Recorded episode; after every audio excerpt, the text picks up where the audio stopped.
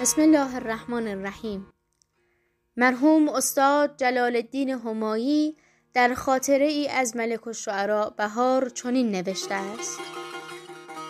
در اردیبهشت ماه 1325 یک روز در وزارت فرهنگ در اتاق مخصوص وزیر با حضور خود بهار و چند تن از اساتید معروف دانشگاه برای رسیدگی به برنامه تحصیلات ابتدایی و متوسطه کمیسیون داشتیم.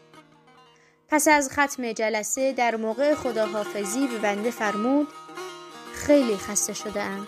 میل دارم یک روز در منزل تو یعنی همایی که از هر گونه جار و جنجال دنیوی برکنار است بیایم و ساعتی بیاسایم عرض کردم هر روز مایل باشید کلبه محقر برای پذیرایی جناب عالی آماده است روز جمعه را معین کردند جمعه 27 جمعه 27 اردیبهشت ماه 1325 خانه فقیرانه این بنده را در محله حیات شاهی مزین ساخت.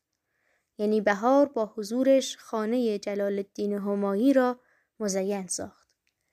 به محض ورود به اتاق آهی کشید که از یک دنیا گرفتاری و خستگی حکایت می کرد. آنگاه گفت خوشبختی نصیب شماست که همه عمر در کتاب غرق شده و سرگرم کارهای علمی و ادبی بوده و از آشوبها و گیرودارهای سیاسی و مشاغل پرخطر دنیوی برکنار مانده اید و این مصراع را از غزل معروف حافظ برخواند. صعب کاری بل عجب روزی پریشان عالمی. من گفتم کشور فقر امن است و این شعر را از همان غزل خواندم. اهل کام و ناز را در کوی رندی راه نیست. رهروی باید جهان سوزی نه خامی بی غمی.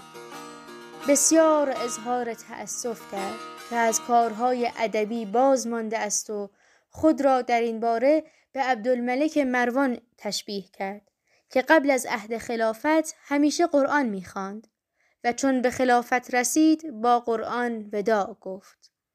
چون قرار بود که عصر آن روز در جشن امجدیه برود بیش از دو سه ساعت درک صحبت میسر نشد.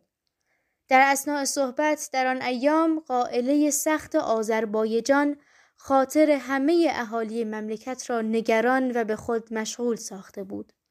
بهار فرمود من یک مصرع ساخته ام باقی را تو بگو. ما به راه وصل آذربایجان استاده ایم. من گفتم در ره مقصود خود تا پای جان استاده ایم.